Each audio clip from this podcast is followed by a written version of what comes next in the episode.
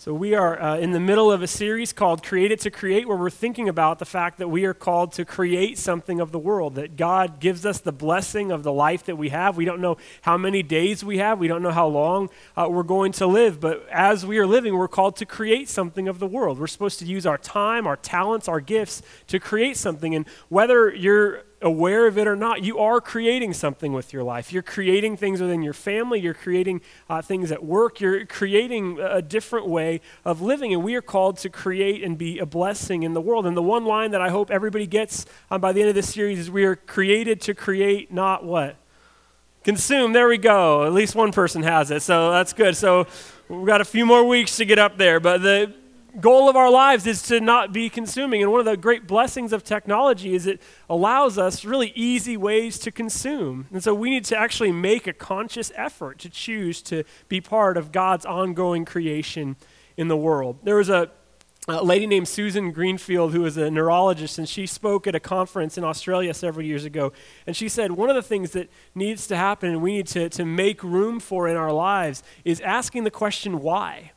Because sometimes we need to step back and be like, why am I doing this? You know, what is the point? Why am I continuing in this pattern of behavior? And she said the people who actually are creative, people who look at life in different ways, what they simply do is just often deconstruct the world. They see things how they are and say, well, does it really have to be this way? And sometimes it's really simple things that they're able to change. And it's artists who look at things completely differently and art movements that start because people are like, well, we don't have to paint like this, right? And we don't have to do things, whatever it is, like in this way. There's no reason to. She said a creative person, someone who is looking at the world with these kind of lenses, will look at a car and say, you know, does the engine have to be in the front?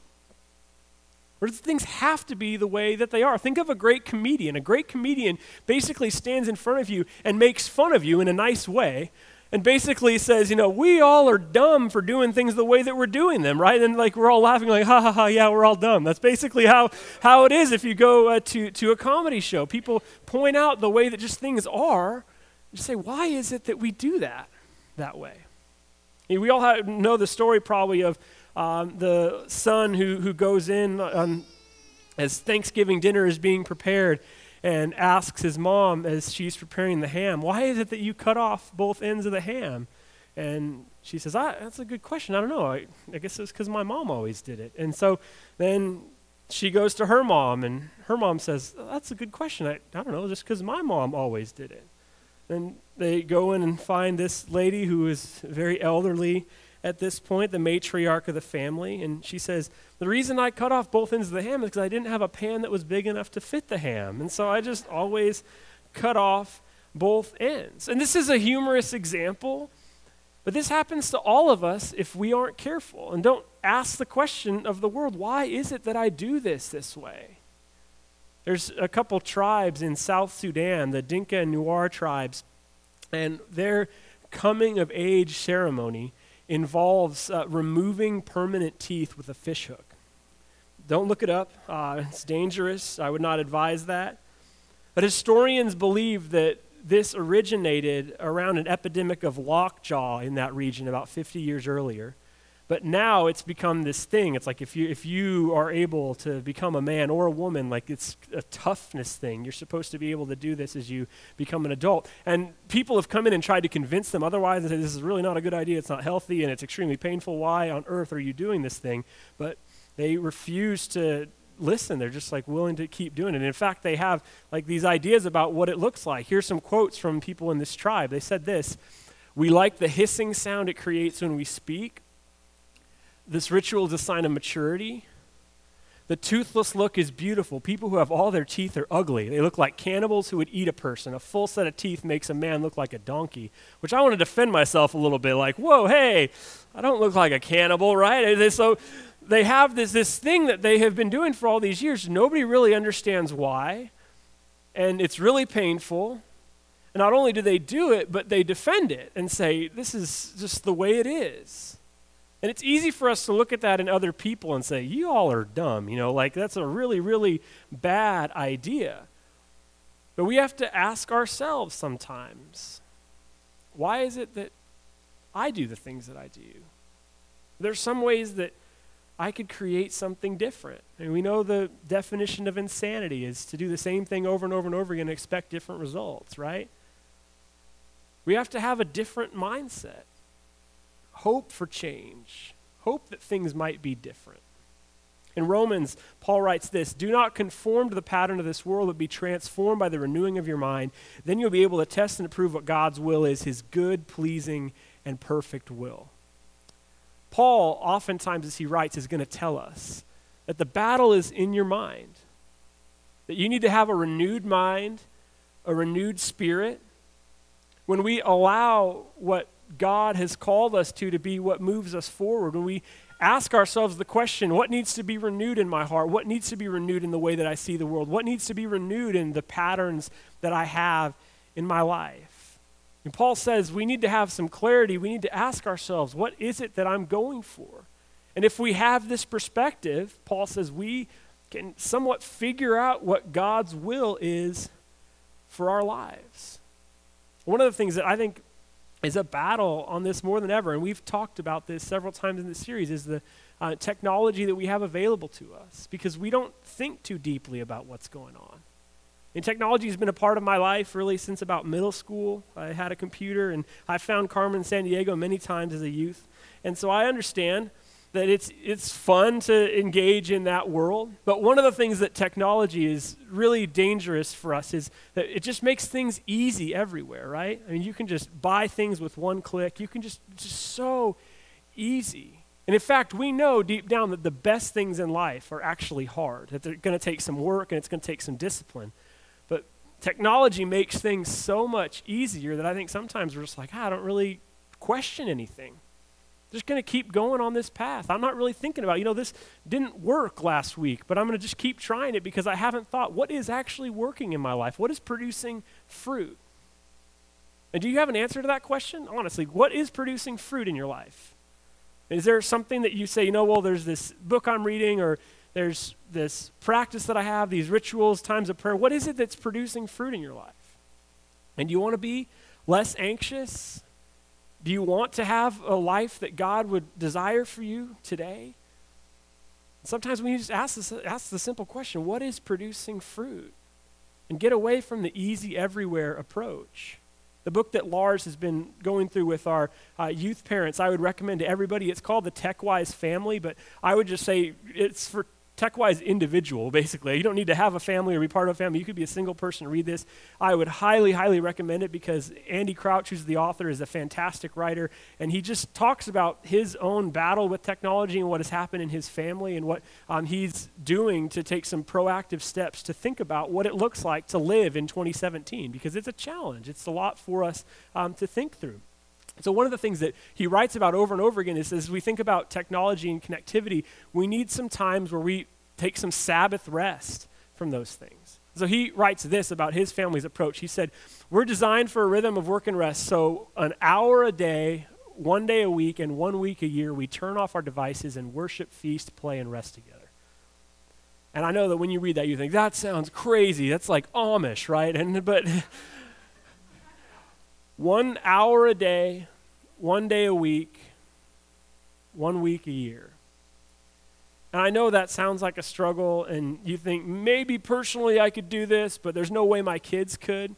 But in the book, he writes about the challenges that they've had with it and how sometimes there's been success, sometimes there's been failure. But he has his kids write some reflections, and they say one of their favorite things about growing up in, this ho- in their household was this and that seems shocking because you'd think that every time you'd have to turn your phone off, a kid would just not be too happy with you.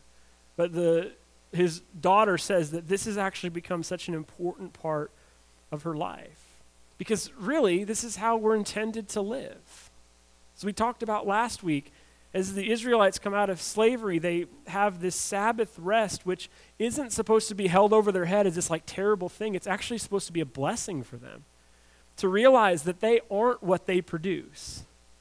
That they will have a day where they rest in the grace and love of God. That they don't just keep producing and producing and producing and producing. They have some time where they unplug, where they recognize that this moment is a gift from God. And we need some time when we do that. Because the opposite is, is pretty dangerous. The word that Scripture uses to describe it is toil.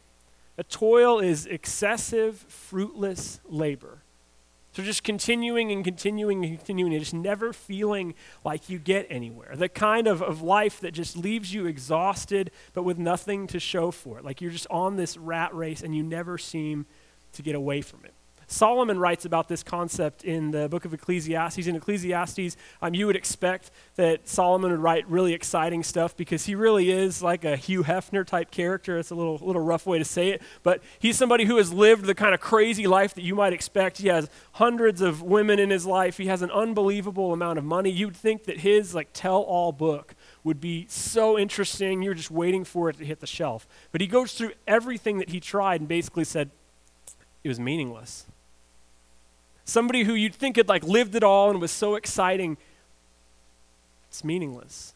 You know, I tried to do it through relationships. I, I tried to do it through uh, work. I tried to do it through all of these things and it was meaningless. And one of the things that he talks about is toil, working just this endless amount of work. So he says in verse 17 of chapter 2 I hated life because the work that is done under the sun was grievous to me. All of it is meaningless, a chasing after the wind. I hated all the things I had toiled for under the sun because I must leave them to the one who comes after me. Basically, even if you work really hard and create a, a great business, then your dumb son has to take it over. And who knows whether that person will be wise or foolish. Yet they will have control over all the fruit of my toil. So I poured my heart into this, and they are going to control how it goes, how it is going forward, um, into which I've poured all my effort and skill under the sun. This too is meaningless. So my heart began to despair over all the toilsome labor under the sun. For a person may labor with wisdom, knowledge, and skill, and when they must leave it all, uh, they own all they own to another who has not toiled for it. This too is meaningless and a great misfortune. What do people get from the toil and anxious striving with which they labor under the sun? All their days, their work is grief and pain. Even at night, their minds do not rest. This too is meaningless. And if there's a couple verses that don't describe us better in Scripture, I don't know if there's just right there. For all the anxious striving even at night, their minds don't rest. Toil isn't new. Toil has been a part of the world forever. And there are some parts of life that unfortunately is just not avoidable. Maybe you have a terrible boss and the job that you have is, you know, it's 60 hours a week and it's, it's miserable. You don't like what you're doing. Maybe you don't feel like you can contribute much to society where you happen to be, and I get that. And even in a job that you love, like Kathy described, there are so many challenges and hard things that come with that job. Trying to connect with all people that you're working with and doing the things that you're doing as a teacher, and you just want to come home at the end of the day and relax. And I get that, and that's fair. But I think the thing that we have more control over than we might realize, even if you do just despise your job and you can't stand going to it, is the time where we do get a bit of rest.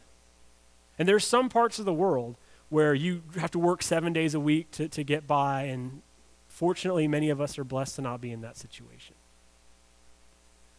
But when we disconnect, when we spend time at home, when Kathy's at the end of a long day of teaching or whatever it is that you're done with and you're very thankful, and it was a mixture of fulfilling and discouraging at the same time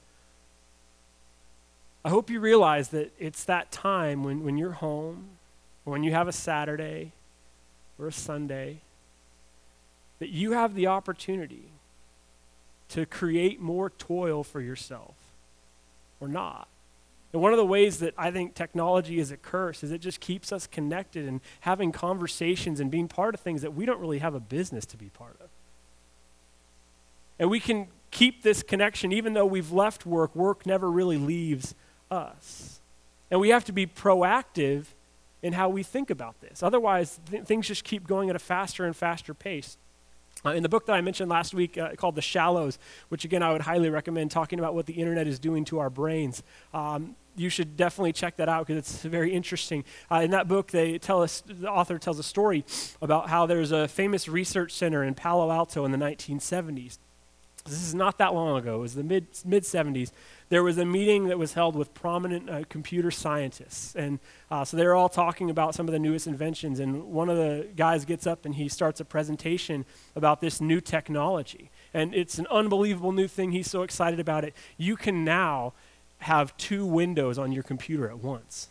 Like, how cool is that? I mean, what an advance. This is so amazing. And so he's, he's detailing this process. And so to illustrate the flexibility of it, he has a window open. He's doing some software coding. And as he's doing that, he gets a, an email. And so he goes over to his email on the same computer screen and replies to that email and then gets back to his coding. And everyone's like, oh, wow, what, how amazing. What great technology. And this is how the people responded. He quickly read and replied to the message, then hopped back to the programming window and continued coding. Some in the audience applauded the new system. They said it would enable people to use their computers much more efficiently. Others recoiled from it. Why in the world would you want to be interrupted and distracted by email while programming? One of the attending scientists angrily demanded. I love that guy. That guy is what? Like the old curmudgeon, basically. And get off my lawn, you know. And I think that's actually a pretty good question. You know, why would you want to be distracted while you're doing something? And now we're like the other way. Like we have so many distractions while we try to do something and we can have unlimited windows open. Here's a picture of uh, as I was putting my PowerPoint together. I had PowerPoint open, my sermon open, my email was open down there. So I know it's just hard for us uh, to, to live in this kind of way because we have the ability to be connected in this. And even as you're trying to work maybe on a computer, you have a, a phone that connects you to so many other things, and you can just be all of these places and not really here. You can be having conversations with people all over the world. And I think at first, it's alluring. It's nice to feel that sense of connection.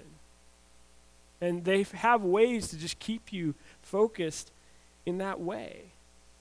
But one of the great blessings of technology that Andy Crouch says that we really need to work on as a society that actually is, is really amazing is they all have an off switch, which we should probably use more often. He says it this way There's a silver lining in the way technology has clouded our lives with nonstop toil and leisure. It gives us an amazingly simple way to bring everything to a beautiful halt. We can turn our devices off. Is there any time regularly in your week where you disconnect, when you unplug, when you turn something off? What is it that needs to be turned off for you? It's probably the thing you're thinking, oh, I really couldn't live without that one. And if you need some help on that, ask a friend who's close to you. They could probably point you in the right direction. What would it look like for you to put in some time in your week? And his rhythm that they do sounds crazy. You know, an hour a day and one day a week, one week a year. I don't know. Maybe that's too much of a bite to, to go for right now. But could you try to start somewhere? Maybe just during the week it's too much for you to be disconnected. Your job is, is just too much and you can't really find that time. Maybe it's on Saturday that you just say, you know, an hour on Saturday or you know, the first part of the morning, three or four hours, I'm just I'm not gonna get connected. I'm gonna go outside and look at a tree. I'm gonna spend some time with my family. I know this is gonna be hard because we're not used to this. It's hard to disconnect and to walk away. And it really is countercultural to live like this. But I would rather that you fail trying than not try at all. That you would think of something that might be a place to start. You know, I'm going to start with a, a little bit more of margin on here. I'm going to turn this thing off. Because our souls need it. We aren't meant to just continue in this pattern of toiling. We aren't meant to just have these conversations with people all over the world at all times. Again, it's called toil. Crouch goes on to say this The most powerful choices we will make in our lives are not about specific decisions, but about patterns of life. I think that's so true. If we want a better life for ourselves or for our families, we will have to choose it. And the best way to choose it is to nudge and discipline ourselves toward the life we most deeply want. We'll arrange the places we live and the patterns of our lives, of our daily lives, to make the best choice easier. The, hab- the habits and patterns that you have in your life eventually become your life, becomes who you are. We, I think, desperately need some time where we realize that just doesn't pay to live on this endless cycle. And again, maybe your job is really demanding and you have no time to do this during the week, and I understand that might be true. But I hope that at some point in your week you're able to disconnect and unplug. The Jewish community has said that the Sabbath gives the universe the energy it needs to continue for another six days. There's a study done on animals at a zoo, and they found that if the animals were on display just endlessly, like you know every every day they were put out there on display, eventually it resulted in some bad behaviors. Eventually it affected the animals mentally. They found that it was better for the animals to be on for six days and then to have a day of rest. It's like they were built that way. It's like we all are. That we are built for a different kind of rhythm. That we aren't meant to just keep toiling and toiling. And again, your job might feel like that, and it might be really difficult for you to do that, but at least in your time at home, I hope you'll recognize how you are contributing perhaps to the toil instead of putting a pause to it. I think practically for a moment about your bedtime routine. I mean, you hopefully brush your teeth before bed, most of you in here at least. If you brush your teeth, you're getting ready for bed, Here's my bed.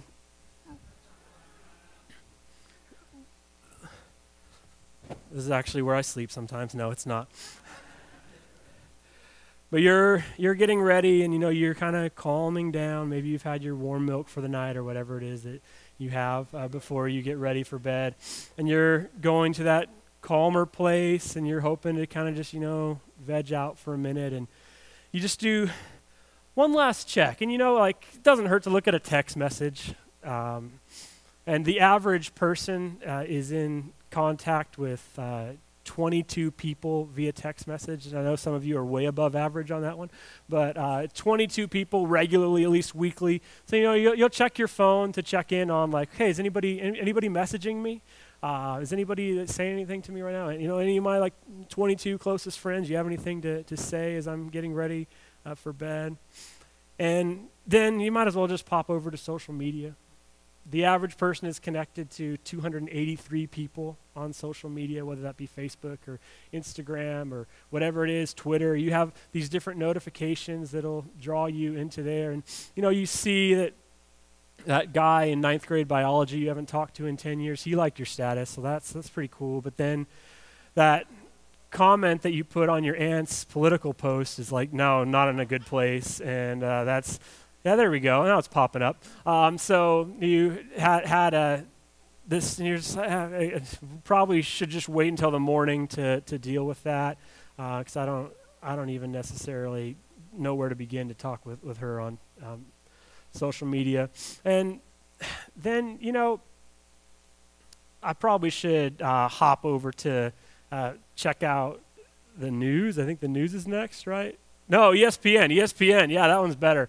Uh, so gotta see if my favorite team, if they're winning or if they won, and check out other stats and see how Lonzo Ball's debut went or how the Dodgers are doing in the World Series and whatever it is that you happen to be checking out. And then like I, I, might as well just check out the news too. You know, uh, what's happening in the entire world? You know, like let's just see, is there anything in the world that I should be concerned about? You know, whatever thing. Like, is there anything? And whether whether you're uh, somebody who wants to look at Fox News or CNN, just go to the one that just uh, reinforces your own opinion, and then you just um, will we'll spend time um, look, looking, looking through that and spending time, okay, you know, what, what's going on in the world? And as you know, just, I'm just about to wind down. Let me just check my work email too. You know, um, hey, work people, is there anything I can worry about right now? You know, is there anything that I should, you know, that project that I should be working on tomorrow? Is there something that I should get to?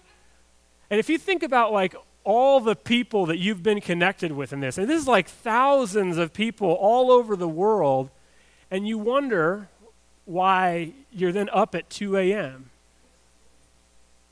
And Ecclesiastes says it, right? That you would not live with this toil that would just keep you up at night. And this is part of our, our bedtime routine.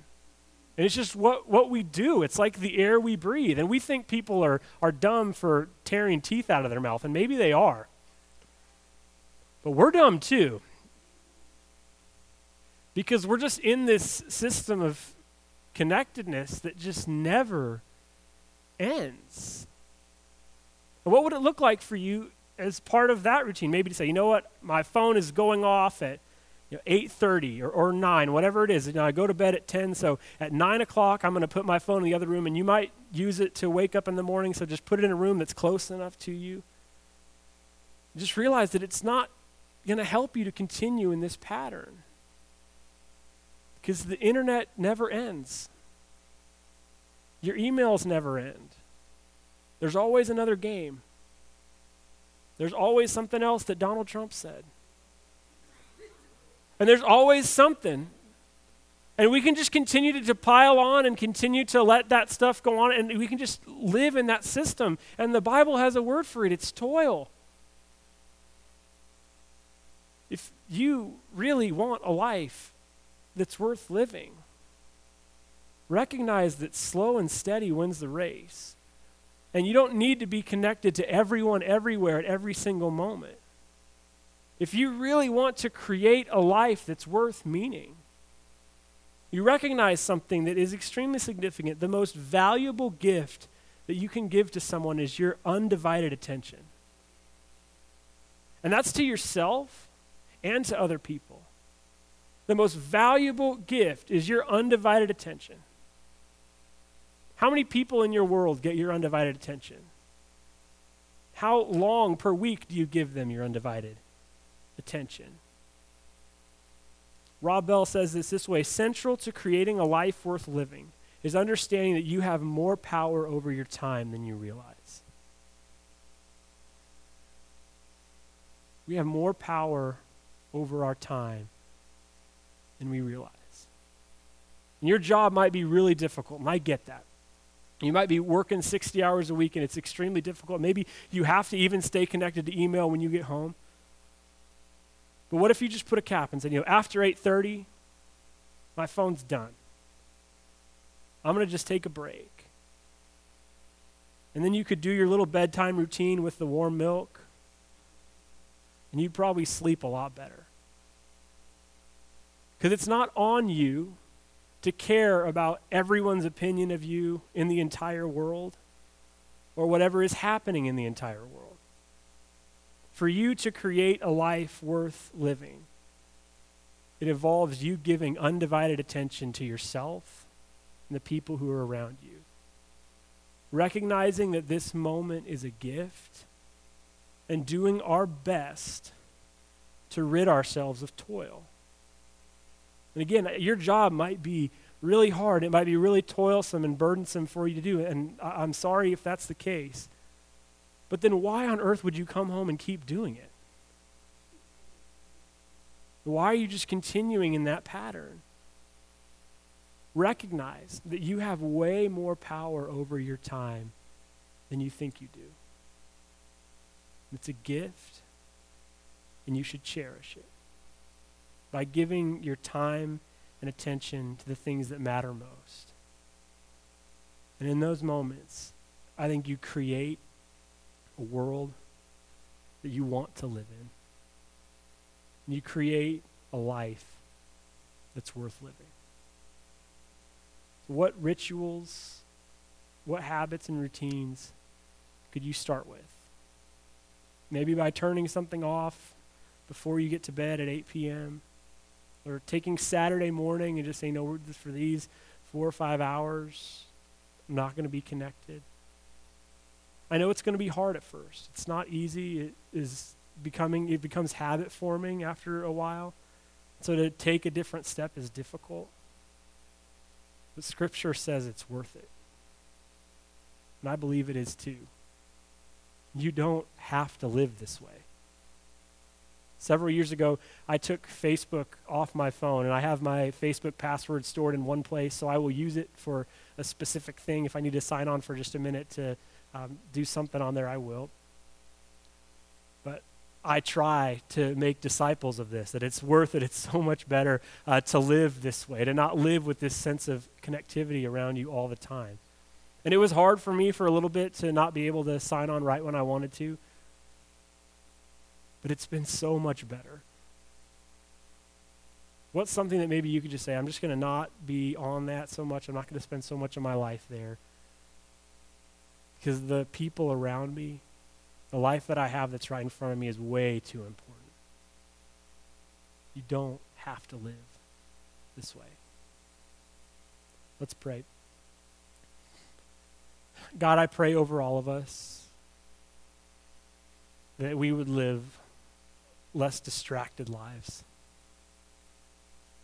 The greatest gift that we can give to make a life worth creating and a life that is worth living is our undivided attention.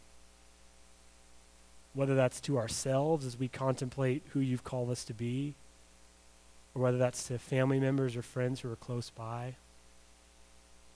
May we learn how to engage in such a way that we would show the people that are close to us that we deeply, deeply care about them. That we wouldn't let these distractions continue to get in our way. That we would avoid toil that we create on our own at all costs. Father, you've given us a high calling in our lives, and I pray that we would strive more and more to create and not consume. That we would live um, less and less distracted I pray for all of us as we strive to do that. In your son Jesus' name I pray. Amen.